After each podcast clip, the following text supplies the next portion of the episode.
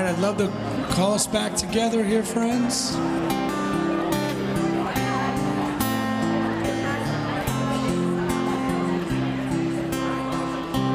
And as we uh, continue to worship this morning and we encounter our teaching text, we'll begin, uh, we'll sing this brief refrain to help center us.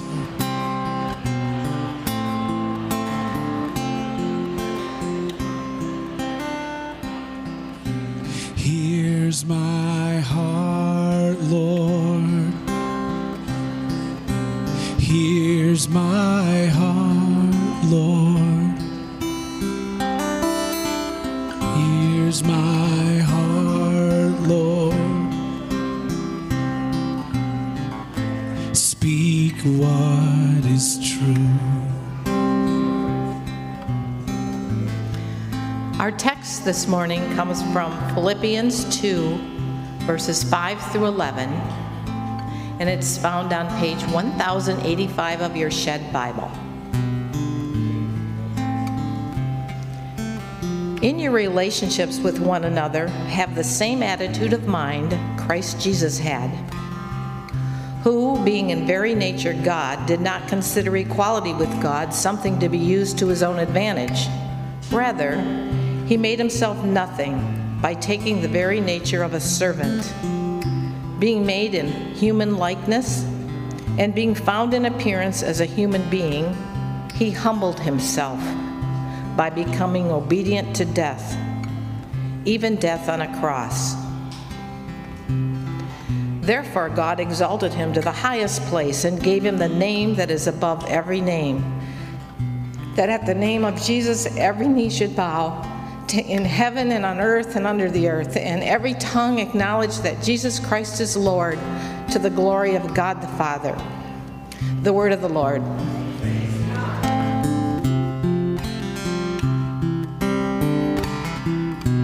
Here's my heart, Lord.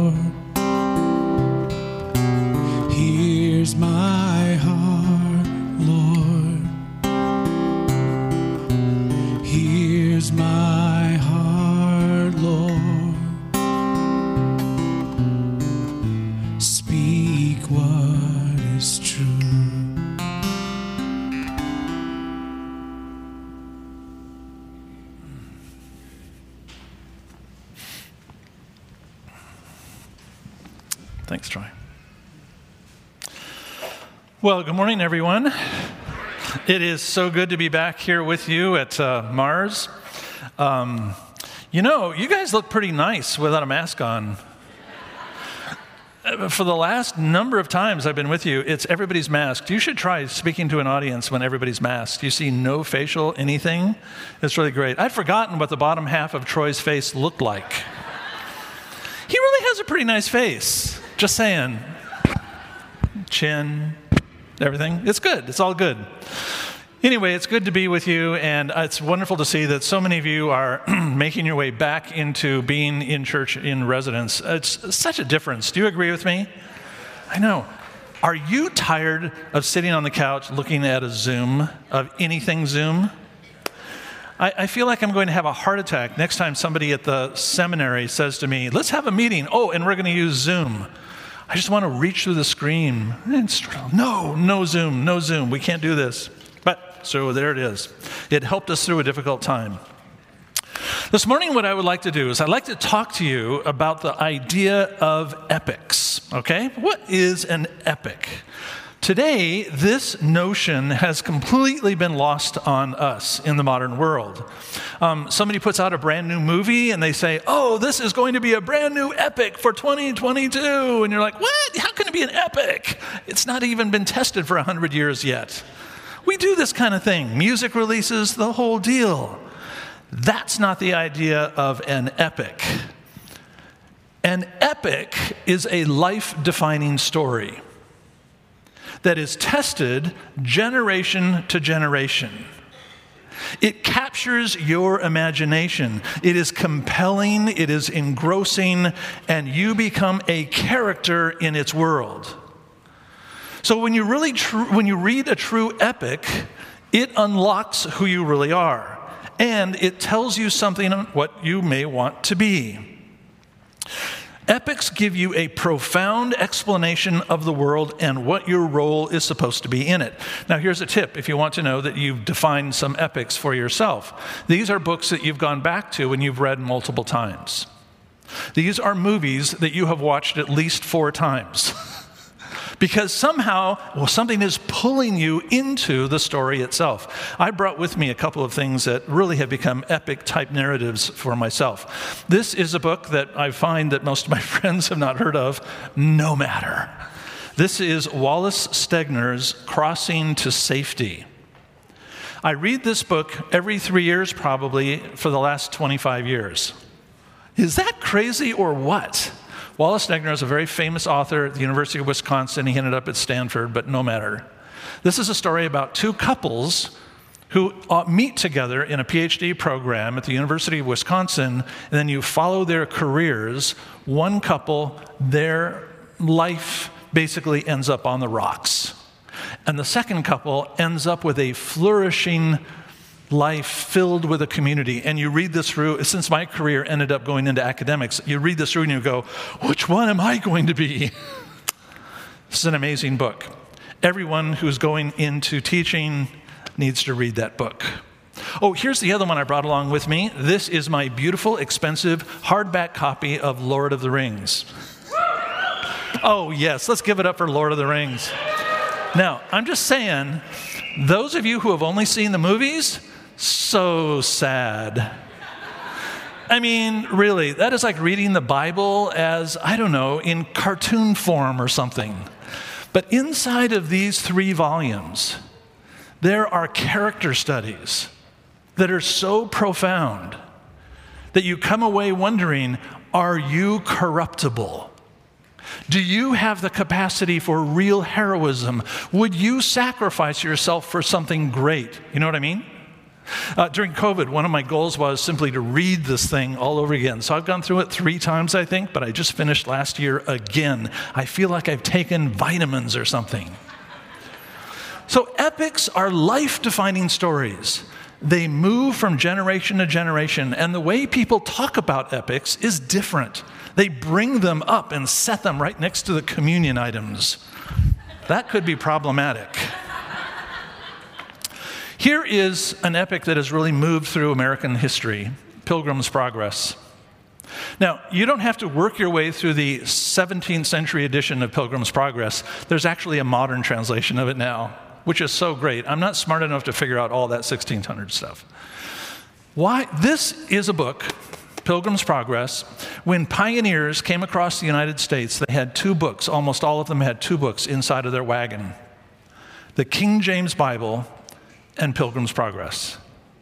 And it makes you wonder why has this book been translated into 120 languages? That's what I mean by an epic.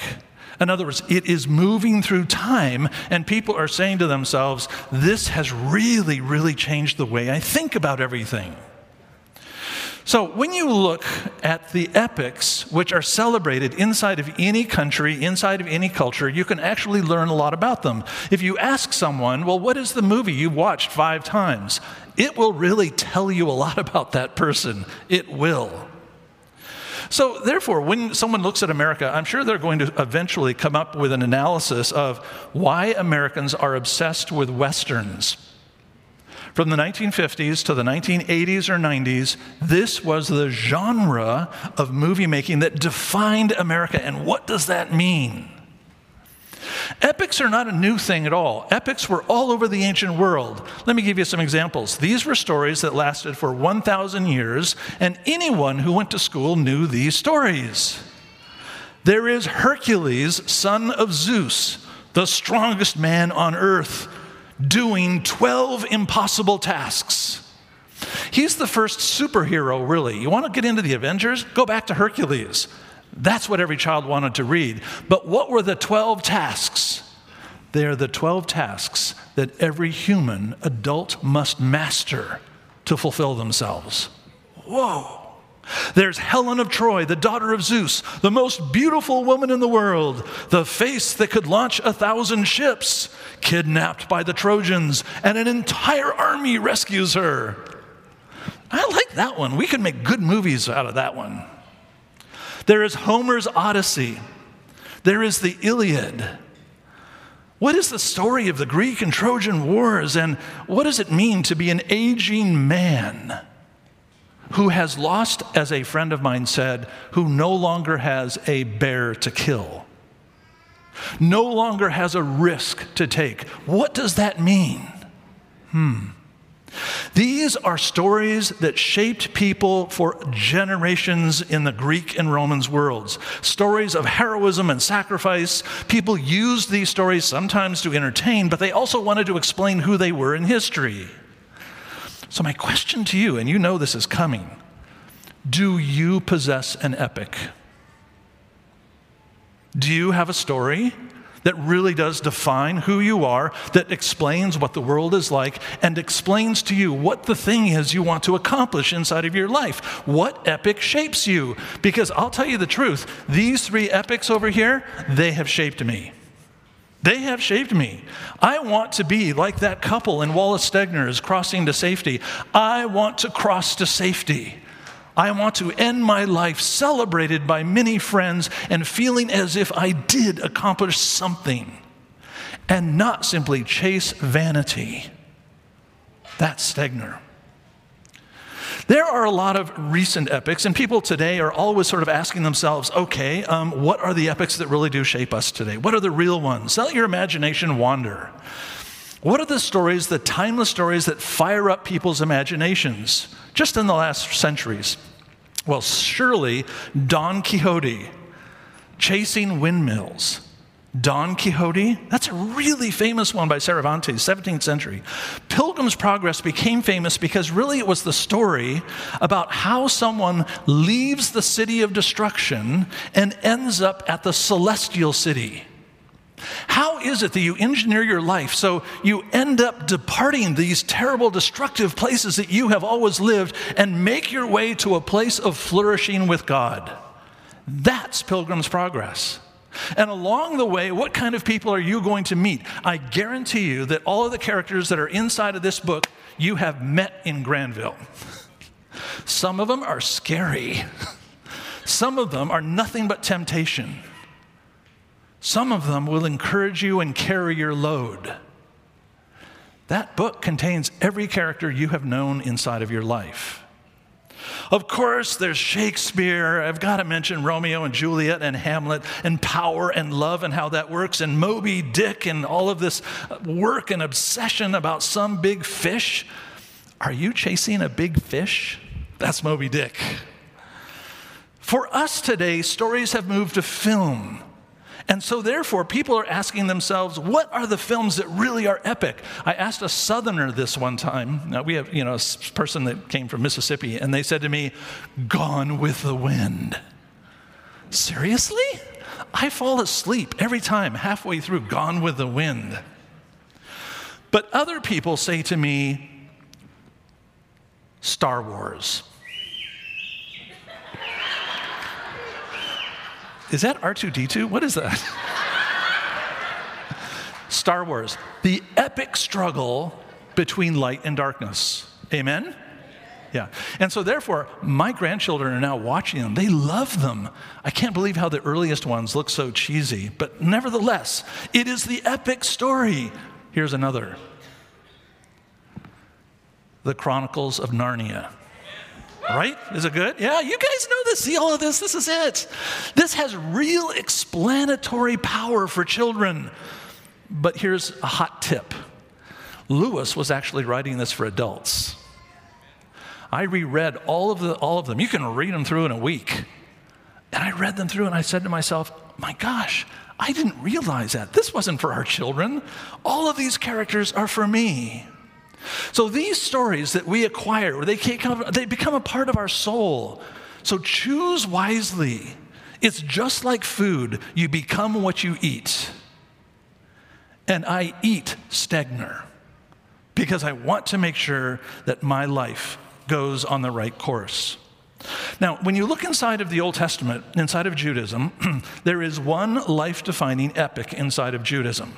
Inside of the Old Testament, there's just one. It is retold from year to year. It is memorized by children. And if you understand it, you will know a lot about Judaism and the modern state of Israel, even. It is the story of the Exodus.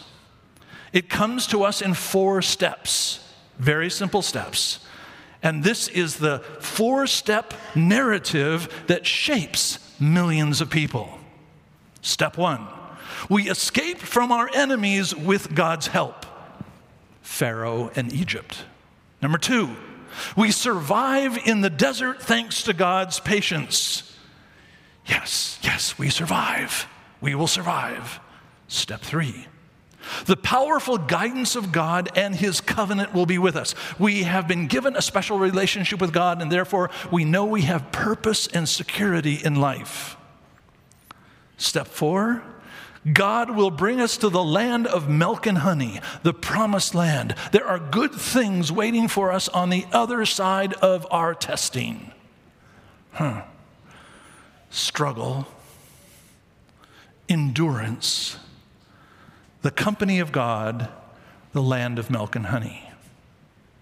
That is the epic outline of the Exodus. And for many people, they say that is the story of my life as well. Because I'll tell you what, my world is surrounded by enemies. I have survived through all of this. God has protected and guided me, and He has brought me to a good place. Do you hear the epic? That's the rhythm of it. And if you drink that in, it begins to shape the way you view your world, just as it does in Judaism. Well, you know where this is leading because I want to know what is the epic story of Jesus? What is the story? What is my Christian epic? And the question is have I owned it? Have I taken it in as a Jew takes in the Exodus? This epic was memorized and sung by the followers of Jesus and we even have portions of that singing inside of our New Testament. You just heard us read from Philippians chapter 2, 5 through 11. Let's look at it again up on the screen. Paul is talking to a church in Philippi that is having a lot of trouble. There's a lot of conflict. I'm so glad we don't have churches like that in America today. So many struggles. And he says, Look, in your relationships with one another, have this mindset of Jesus Christ. Whoa, what is Christ's mindset? Remember, he was in the very nature of God. He did not consider equality with God something to be used to his own advantage, but rather he made himself nothing. Wait, wait, wait. So, in other words, he had this high and lofty place.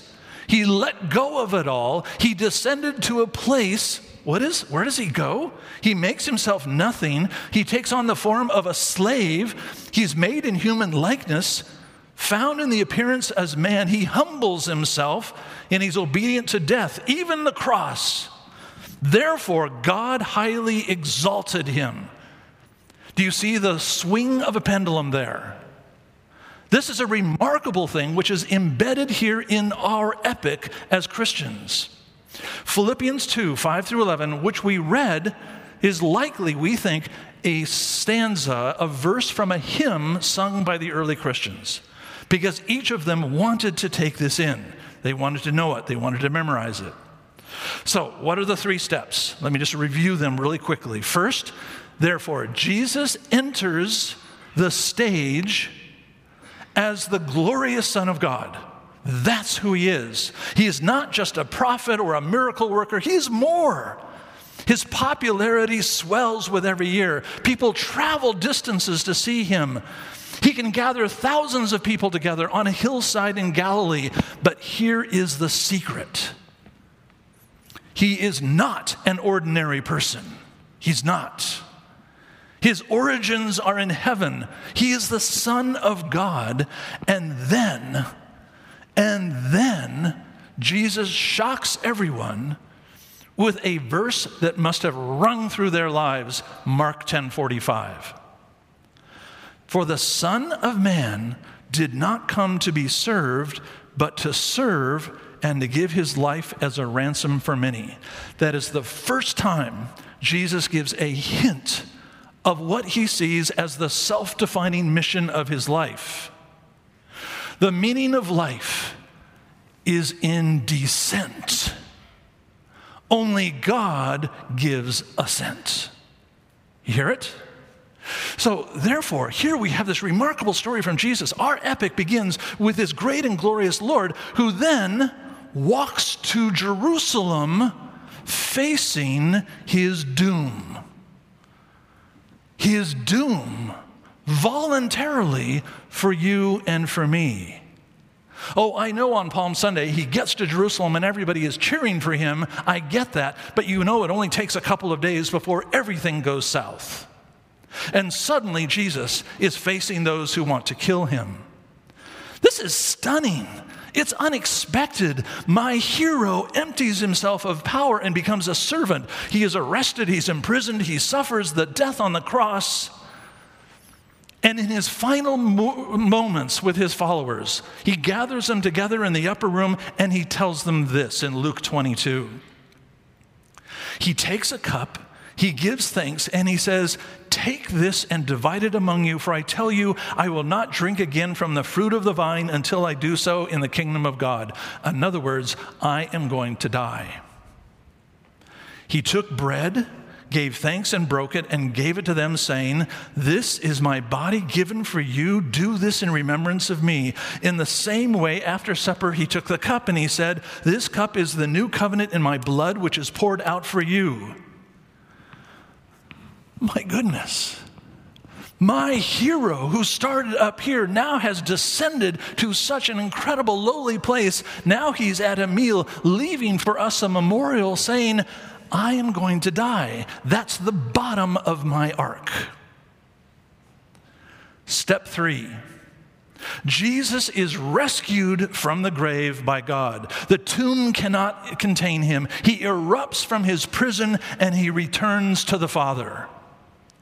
He begins in glory, he descends to the cross, and he rises to glory again on Easter Sunday.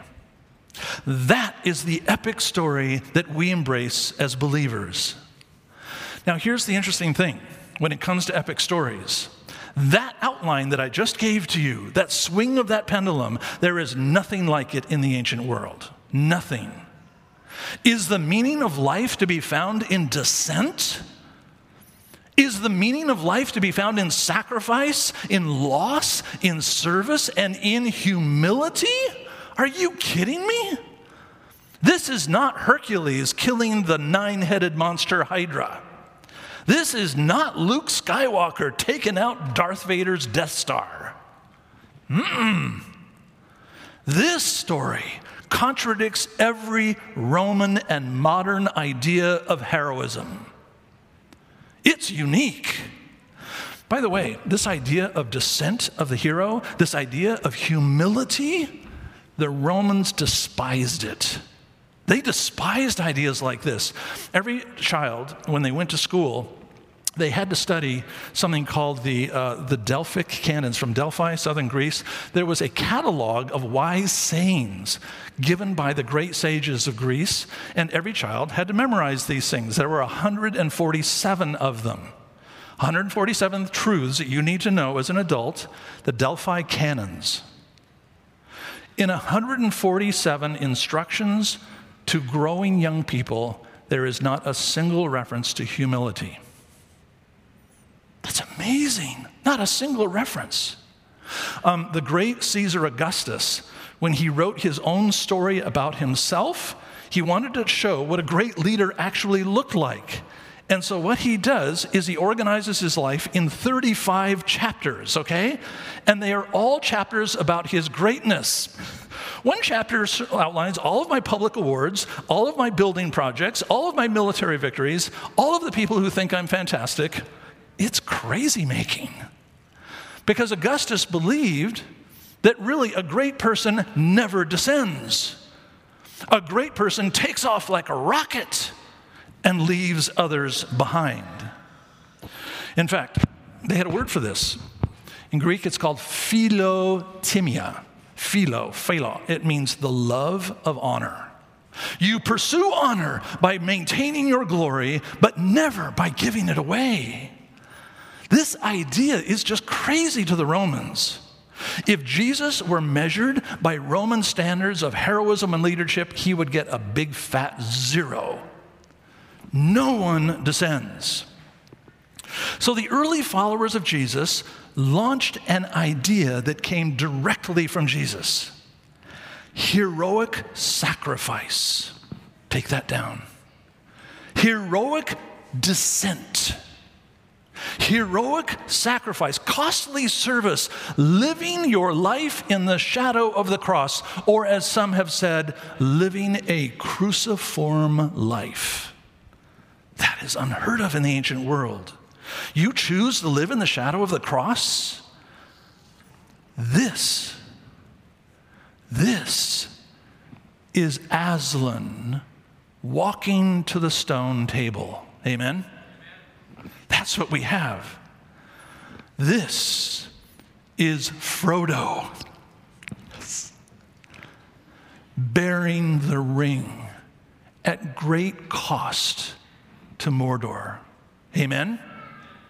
This idea that the hero goes down. I mean, I live in a world, you live in a world that is constantly telling us to compete and ascend. Jesus is talking to us about descending. If my life is all about climbing a ladder, you're not going to find Jesus at the top. You're going to pass him as he's going down. Lent and Holy Week for us is an invitation to rehearse the epic story of Jesus. On Palm Sunday, he is celebrated in glory, he's betrayed and crucified, and then on Easter, he ascends. The glory of Easter is linked to the darkness of sacrifice. And if we don't understand the cross, we will never understand Easter. We can't, it's impossible. So, therefore, in Philippians, Paul says, Have this mind among you. Take this in, just like I've taken these into my head. Take this in too. How can you descend? How can you descend? How can we sacrifice? How can we pull on the cloak of humility? What ring do we bear to Mordor? How can you do that? One of the uh, things I used to do uh, before I came to Calvin Seminary, I was at Wheaton College in Chicago. Maybe you've heard of Wheaton College. Um, um, we had an international program where our students, about 40 students every summer, would go off on an internship in uh, incredible places in the world, uh, usually very poor places, and they wanted to practice serving in really just amazing. So I was I was on the committee that helped to organize all of that, and I had one guy that I liked a lot, and it, part of the program was the student goes out, you mentor the student for a while, they go out to this place, and then the faculty member has to go and meet them there. So it was awesome. I got to go to about 16 crazy countries, exotic places far away. So one guy that I knew, a guy named Christian Williams, he was in pre-med. He's now a doctor, uh, a surgeon, I think. And he decided he wanted to go to India. And so the, the group picked for him New Delhi, India, and went to the poorest place ever. The leader of the program said he's been all over the world, and Delhi, India, in this particular slum, is the worst place he's ever seen. There's no category for it. So Christian went to Delhi, to the slum, to work with children who had AIDS. And I flew out to meet him. so I spent about 10 days with him out there. And it was just a remarkable time. I could actually talk with you about it for a long time. Here is a guy who's a genius, who's pre med, who went to one of the best medical schools ever, and this is what he wanted to do with his life. Do you see dissent? So, anyway, um, when I was there, I met a couple that were just really just a remarkable Indian couple.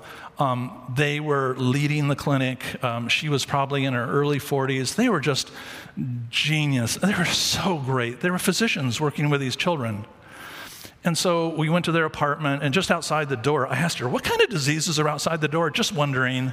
She said, Oh, there's a lot of good stuff typhus and cholera. Did you get your shots? I said, Yep, all 10 of them. And I said, What called you to this? Where are you from? It was an amazing. Here I am in this, this, this slum that I can't even describe. And I, I, did rounds with them in some of the people's homes that were dying. All of the patients were dying. Everybody was dying, and there was mud and muck and sewage on the streets. And she says to me, Oh, I'm from Mumbai. It's really? And now you have to know, Mumbai is really an up and coming. This is one of these cities that you want to be from in India. It's like saying you're from Chicago or New York or something like that. I'm from Mumbai. And I went to medical school there, and I said, Well, Mumbai, you didn't stay there? What, wait, what are you doing? And she says to me, I'll never forget it, over dinner, she says to me, We Christians in India believe that Christ calls us to descend and care for the poor. Isn't that true in America? I said, Can you pass the food, please? Do you hear it though? Here she began in Mumbai. She goes all the way down to Delhi, and there she is in the slums. And I'm saying to myself, this is the epic story of Christ. He begins in glory, descends to the cross, and then he's glorified by the Father. So at school, at work, wherever you are, ask yourself what does a successful life look like? John Bunyan will tell you, Stegner will, Tolkien will, but so will Jesus. What does a successful life look like? The size of your estate? The size of your house? How many kids and grandkids? I know some people now, because of my age, who are, seem to be keeping score by counting their grandchildren. Oh, I have 14. And they all live right here in West Michigan. How many do you have? How do you measure success? This coming week, Holy Week, Jesus wants to turn our lives upside down. The cross comes before glory, sacrifice comes before victory. That is the epic of Jesus. Let's pray. Lord God, we ask that you would help us to embrace courageously our own descent. Lord Jesus Christ, we pray that you would help us to understand the cross not simply as your assignment, but ours. We pray in Christ's name. And everyone said, Amen. Amen.